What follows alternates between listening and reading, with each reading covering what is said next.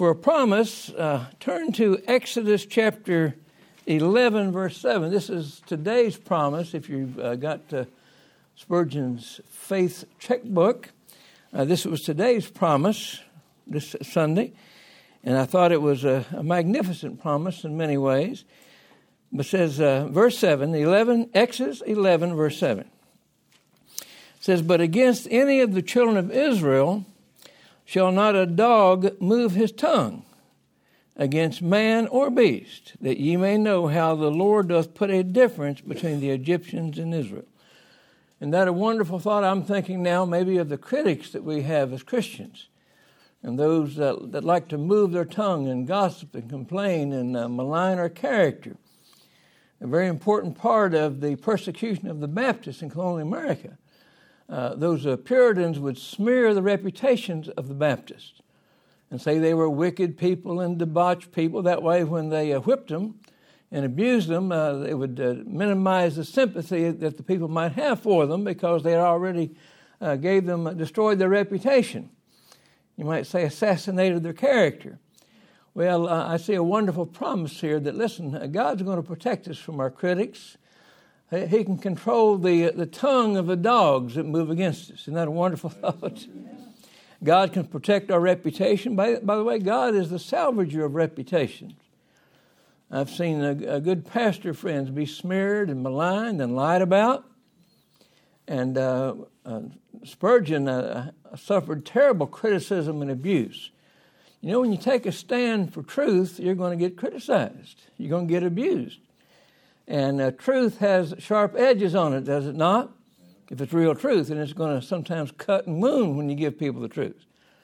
Now, I think we are to speak the truth in love, but even though you speak the truth in love, sometimes your enemies are going to hate you and despise you simply because you speak truth. Well, may God help us to have the courage to stand for truth and speak truth. And find, even though the dogs may move their tongue, God can control that. God can salvage your reputation. Well, I think this is a wonderful promise. Look up here just a minute. Turn, if you would, to our chapter today, Daniel chapter 9. This is a great prophecy. Now, everybody should have...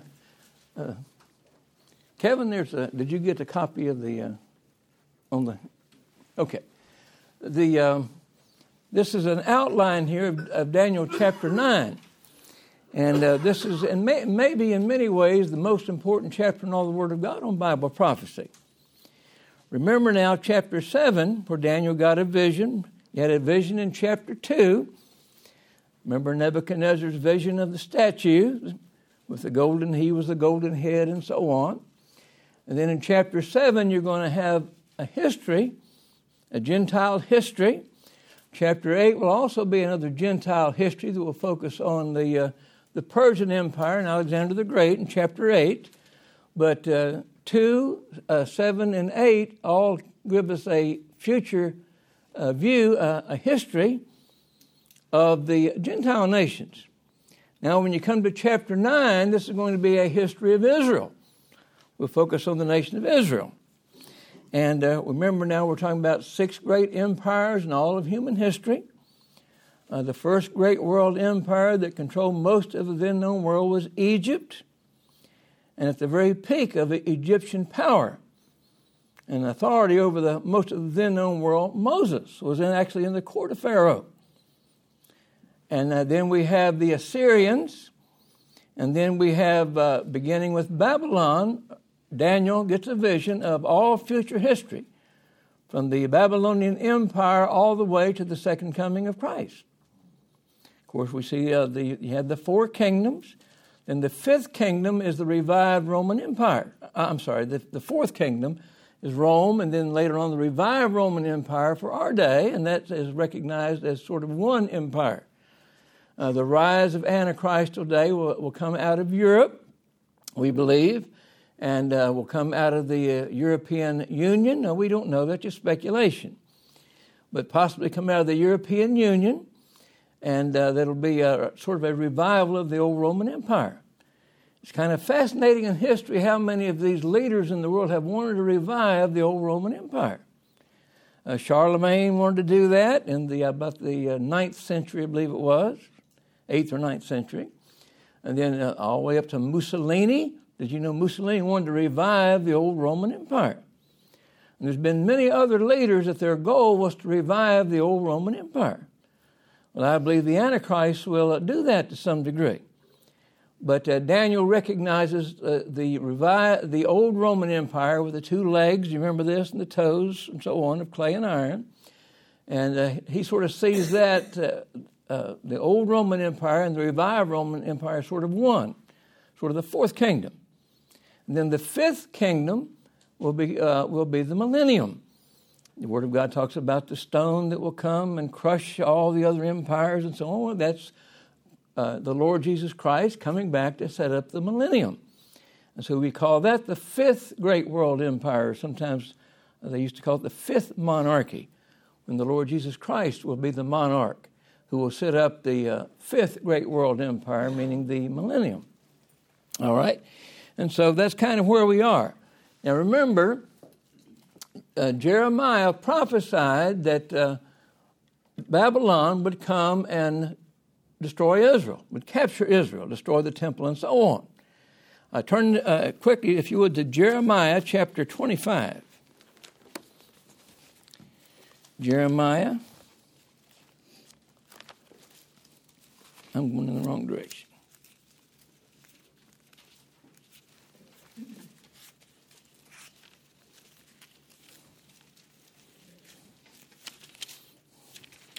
Jeremiah 25, come down to verse 11. Here we see now the prophecy of Jeremiah. Jeremiah was the weeping prophet. He wept because of the terrible destruction that God was going to bring on Israel for her rebellion and apostasy. And so he's the weeping prophet. And but Jeremiah prophesied with such powerful denunciations. Today they'll use that term. If you as a preacher preach very hard against sin, you rebuke sin, they'll call that a Jeremiad, that your preaching was so hard, and that is reminiscent of the hard preaching of Jeremiah. But isn't it fascinating that the hardest preacher in one sense in the Old Testament was the weeping prophet, the man whose heart was broken over the sin of his people. And the only person that preached harder than Jeremiah was who? Who was the only one that preached harder than Jeremiah? Who called Jesus Christ? That's right. He called those Pharisees a bunch of serpents and snakes, didn't he? He called them whited sepulchres full of dead men's bones. We got this idea today, well, if you just slobber all over the place and tolerate everything and love everything, that somehow all the evils in the world just go away. No, we need some old-fashioned hard preaching against sin, don't we? You ought to go back and read the sermons of Dr. Bob Sr. and Billy Sunday back around the time in the 1930s and so on. The thing that strikes you the most about is how hard they preached against sin. They went hard after sin. They preached against they think that Billy Sunday's great booze sermons was a great factor in prohibition, and then passing prohibition back in the 1920s and so on. Well, anyhow, I didn't mean to get into all that. But Jeremiah 25, verse 11. Let me get there. Here's Jeremiah now prophesying. Now, Daniel is going to be reminded here in chapter 9 of Jeremiah's prophecy. And he knows that when Babylon came, or when the Persians come and defeat Babylon, that the time of the Lord's Israel being delivered from captivity is imminent. Daniel's aware now that these 70 years are up that Jeremiah had prophesied. So he begins to pray, and that's the beginning of that first chapter of Daniel 9. Verses 3 through 19 is that great prayer of Daniel. And then the last four verses in the chapter are given to this great prophecy. Isn't that fascinating that God gives four times more space to the prayer of Daniel than he does to the key of all Bible prophecy in one sense, Daniel 9, 24 through 27. God has a different set of priorities than we have, doesn't he? What's that, 16 verses given to Daniel's prayer? And four verses given to the prophecy of chapter 9. We'll look at that in just a second here. But look at, anyhow, let me quit interrupting myself, and let's look at verse 11, all right, of Jeremiah 25. It says, and the whole land shall be a desolation. He's prophesying the coming of Babylon, Nebuchadnezzar, to destroy Israel. Then Nebuchadnezzar in 586 will destroy the temple. And this is what Jeremiah is prophesying here. And the whole land shall be a desolation and an astonishment, and those nations shall serve the king of Babylon how many years? 70 years. Now, some of the theologians like to debate when the 70 years began. Some think it begins in 605 when Nebuchadnezzar made the first invasion of Israel, carried away a handful of people, Daniel among them. Then in 597, a few years later, it'll be the major deportation of the Jews. And then he'll come back a third time in 586 and destroy the temple. Now, I liked myself, and there's a lot of men smarter than me that disagree with me, but I like the idea that it begins with the destruction of the temple in 586. And the temple was rebuilt about exactly 70 years later in 1516. Well, 586 to 1516 is 70 years, isn't it? And I like to take the Bible as literal as possible. So I think the 70 years is marked from the destruction of the temple to the rebuilding of the temple in 1516. But anyhow, Daniel's aware of this prophecy. Now come over to chapter 29 of Jeremiah. Come down to verse 23, Jeremiah 29, 23. Because they have committed villainy in Israel and have committed adultery with their neighbors' wives and have spoken lying words in my name, which I have not commanded them, even I know and am a witness, saith the Lord. Thus shalt thou also speak to Jeremiah and Nehelamite, the Nehelamite, thus speaketh the Lord of hosts, the God of Israel, saying, because thou hast sent letters in thy name unto all the people that there are in Jerusalem, and to Zephaniah the son of Messiah, the priest, and all the priests, saying, the Lord hath made thee priest in the stead of Jehoiakim the priest, that ye should be officers in the house of the Lord, and maketh himself a prophet that should have put him in prison in the stocks. Now, therefore, why ask Jeremiah? Am I reading the right thing here? No, I'm not. That did not sound right. Let's come back to verse 10. I'm looking at a different passage here. Come back to verse 10 of Jeremiah 29. For thus saith the Lord, that after 70 years be accomplished at Babylon, I will visit you, and perform my good word toward you, and causing you to return to this place. I just want to take time to show you that Daniel was aware of this. At the end of the 70 years, that the Lord would deliver Jerusalem from captivity. All right. Now, and look up here just a minute. Here's kind of a good overview of this whole prophecy. Here's the key prophecy, verses 9, 24 through 27. All right. And this prophecy gives an overview of all human history concerning Israel, not the Gentiles as such, but Daniel begins with this. In 444 BC, March the 5th, now these Bible scholars have got a way of going back and looking at historical events and things like this and figuring out these times, all right? The emperor, the Persian emperor, Artaxerxes, made a decree. And the decree was, and there in Nehemiah chapter 2, verses 1 through 8, remember Nehemiah comes in, he has as of a sad countenance, he's burdened about his people and so on. And so to make a long story short, Artaxerxes gives Nehemiah permission to go back and rebuild the city, rebuild the walls and rebuild the city. Now, the temple had been rebuilt, or they started the temple earlier. In about 538, remember, Cyrus gave the Jews permission to go back and rebuild the temple.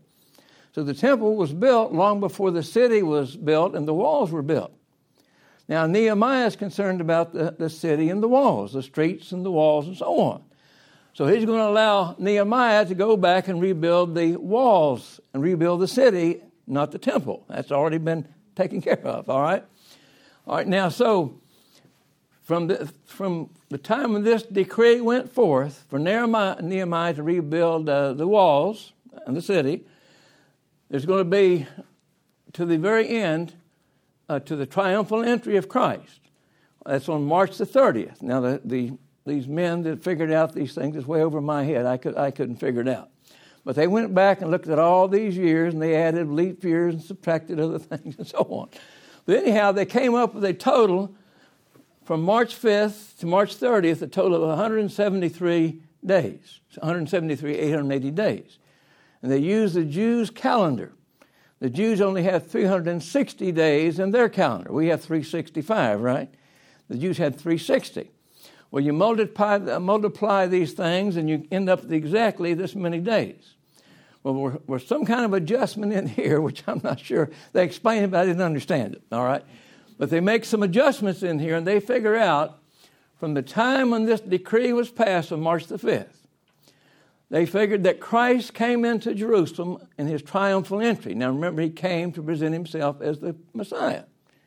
He came to introduce himself as their prince, the Messiah that had been prophesied from the Old Testament, and also to present himself as the Lamb of God. All right, so this is on the triumphal entry. And so they figured to the day that from the when this decree went forth to the day that Christ rode into Jerusalem on the colt, presenting himself as Messiah, that it was exactly to the day what Daniel had prophesied. This whole handout, this chart, is basically this is an overview of that. All right. Now look at your chart, and probably the best way to look at this. By the way, on the back is a little chart of the. Does everybody have something on the back? Okay. If you look at the bottom, it says the 483 years in the Jewish and Gregorian calendars. Well, there they figured out the math, and they went back and they've studied the events of history and so on, and came to this conclusion. And this is kind of a little overview of their mathematics and how they figured those years. All right, but anyhow, and then at the top is the little postponement. When the Lord Jesus Christ, at his triumphal entry, rode into Jerusalem, who's presenting himself as their Messiah, the one that had been promised in the Old Testament. But also, ironically, he was presenting himself as the Lamb to be slain and to be crucified. What happened when the Lord Jesus Christ presented himself as Messiah? What happened? He said, I am the long-promised Messiah that was promised in the Old Testament. What was the response of the people? You remember how they praised him and praised him with hosannas and so on? And then what did they do to him later on? They crucified him, right? The mob is fickle. And so they turned against him. They rejected him. And so he was making a bona fide proposal to set up his kingdom. But they rejected it, so he had to postpone his kingdom. And so we call the theologians call this the postponement of Christ. And so there's going to be a gap now for between this 69th week and then the last 70 weeks, the last 7 years. The last 7 years will be the period of the Great Tribulation. So you and I stand in a gap, right? in 33 A.D., on this day, Christ rode into Jerusalem on the colt, presenting himself as the Messiah. They call that the triumphal entry, okay? And that's going to be an end of the 69 weeks, 483 years. Then there's going to be a gap before the last 7 years occurs. And you and I are in that gap because we call it the church age. Some have called it the grace dispensation. I don't know that I like that language. We've all been saved by grace from the beginning of time, have we not? So I like to say we're in the church dispensation. It might be a better way of saying it. All right. So now, look on your map. Look on this side. And let's just turn it vertically. The one that says the 70 weeks of Daniel. And probably the best way to look at this chart is to start at the bottom. And we'll work our way up. Now look at the bottom. It's 444 B.C. It says the decree of Artaxerxes for Jews to restore and rebuild the Jerusalem walls. Not the temple now. Remember, Cyrus gave a decree to rebuild the temple. Way back in probably about 539, 538, shortly after he became king, after he began to rule the Babylonian Empire. All right, and then you see the rebuilding of the, in 49 years later, you see the rebuilding of Jerusalem. Nehemiah was sent to rebuild the wall and the city. And then you see in A.D. 33, Messiah will be cut off. That's not the triumphal entry now. A few days later, he'll be crucified. So you have the triumphal entry. I believe that was on a Monday, March the 30th. And then I believe Christ was crucified on Friday. And so anyhow, then you see in 70 A.D., the Romans will come now and destroy the temple. Not one stone will be left upon another. It will be completely destroyed. And that's in 70 A.D. Now, the Lord Jesus, Daniel prophesies two events. It's going to take place in this gap between the 69th and 70th week. And two events are going to occur after the triumphal entry. It prophesies to the day when the Lord Jesus Christ would ride into Jerusalem and offer himself as Messiah. But after the 70 weeks is over, after the triumphal entry, within a few days, Christ will be crucified. And then in 70 A.D., about 37 years later, then the Romans will come under a general by the name of Titus, and they'll destroy the temple. Well, the Lord Jesus Christ prophesied that, remember? He said, not one stone will be left upon another. So in this gap between the triumphal entry and the second coming of Christ will be the church age. And Daniel prophesies two events that will take place in this church age. The crucifixion of Christ, so it'll be after the triumphal entry. We'll look at that in just a minute.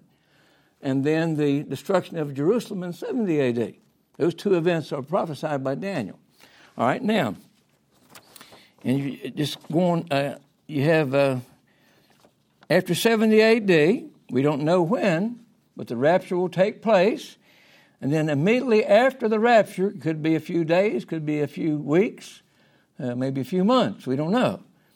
But the thing that actually begins the tribulation period is not the rapture, it's the signing of the treaty between Antichrist and Israel, a peace treaty. All right, so that's what's talked about here. Antichrist makes a covenant or a treaty with Israel, which begins the 70th week. And in the middle of that 7-year period, the middle of the tribulation, Antichrist will turn against Israel. And he'll stop the sacrifices in the temple. He'll go into the temple, desecrate the temple. Christ calls it the abomination of desolation. And then in another 3.5 years, then the Lord Jesus Christ will come, the second coming. And as you look at your chart here, at the very top, the 70 weeks of prophecy are completed. Now, if you look at that list of events that I gave you here, underneath are Bible verses. Come back down to the very bottom, Daniel 9:25. Then Daniel 9, 25, 26, all the way through 27. All right? So that's kind of a good historical outline of those events. Then if you turn the map the other way, it shows you what happens in between those events. All right, now, let's come to is everybody with me so far? Okay, all right, well, good. Okay. Come back to Daniel chapter 9.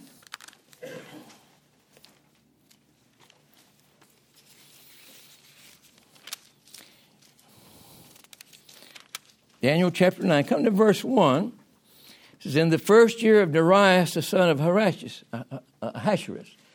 Now remember, these events are not in chronological order. Now we're going all the way back to when Darius took over Babylon. And so these events are going to actually be before the, this vision will come before the Belshazzar and the handwriting on the wall and so on.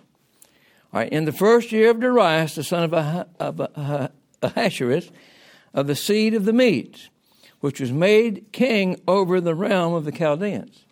Now that's kind of strange language, isn't it? It says that Darius was made king. Well, we believe that Cyrus, this is the Persian Empire, Cyrus was the king of the Persian Empire. And he appointed Darius over the region, the particular province of Babylon. And the language of the Bible seems to be consistent with that, does it not?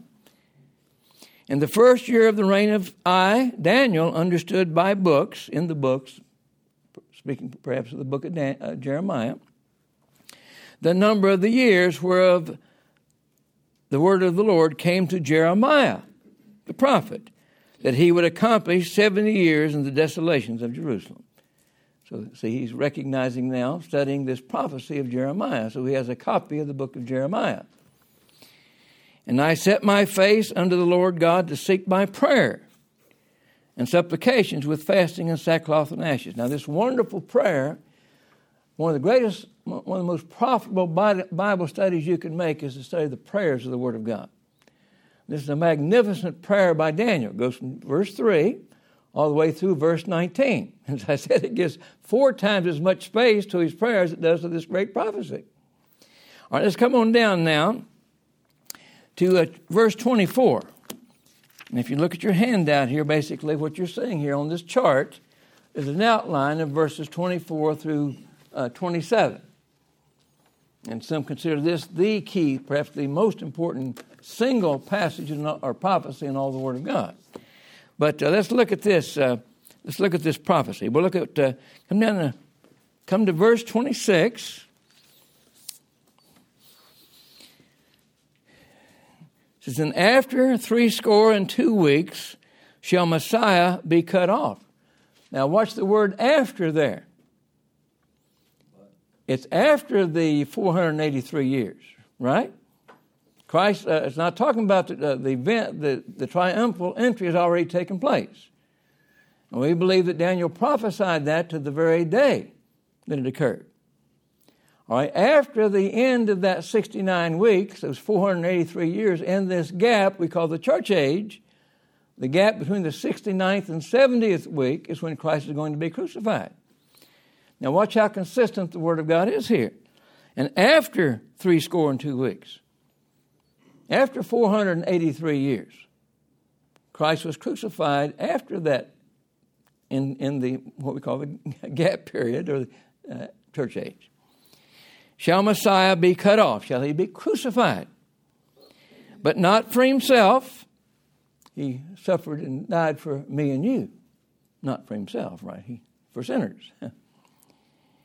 But not for himself, and the people of the prince that shall come. Now these are and the people of the prince that shall come shall destroy the city. Daniel is prophesying now the destruction of Jerusalem in 70 A.D. That Roman general named Titus was of what people? Of what nation? The Romans. Now watch it carefully. It says the people of the prince. What people is this? The Roman people. What people helped destroy that temple? The Romans, right? And this is one argument why many people believe that the Antichrist will come out of the European Union. Will come out of the background and the revival of the old Roman Empire. It's the Roman people here that destroyed Jerusalem. What people crucified Christ in a direct sense? Romans, right? They crucified him. Well, this is why they believe that the revived Roman Empire will be something perhaps like the European Union. And out of that European Union will come the Antichrist, that European Union being in one sense a revival of the old Roman Empire. And so whoever will head up that that European Union, there'll be 10 nations in it, and there'll be 3 nations that are very powerful. And out of one of those three nations will come a nation that will conquer all the other 10. And that's the little horn. That's the Antichrist. So they believe that Antichrist will come out of, within the revived Roman Empire. Now, this is one of the reasons why the prophecy students talk about the Antichrist coming out of the European Union. The European Union having been a part of the what we would call the revived Roman Empire. And the city and the sanctuary shall destroy the city and the sanctuary, and the end thereof shall be with a flood, and unto the end of the war desolations are determined on Israel. All right, from that destruction of the temple in 70 A.D. to this day, had not the Jews been persecuted, maligned, every time something happens in the Middle East, whose fault is it? The Jews. You know, the terrorists can fire bombs into Jerusalem, and Jerusalem reacts. Well, who caused all that? So I always blame the Jews. When they told Pilate, "Let his blood be on our hands," they didn't realize what they're asking for. All through history, they've been abused and persecuted and martyred and slaughtered. And this is what the Word of God is suggesting here. From that time forward, they're going to suffer desolation and terrible suffering. Now look at verse 27. Now there's going to be a big gap. 26 is kind of an overview. You might say an overview of this time period of history here. Now there's going to be a big gap. At the end of 26,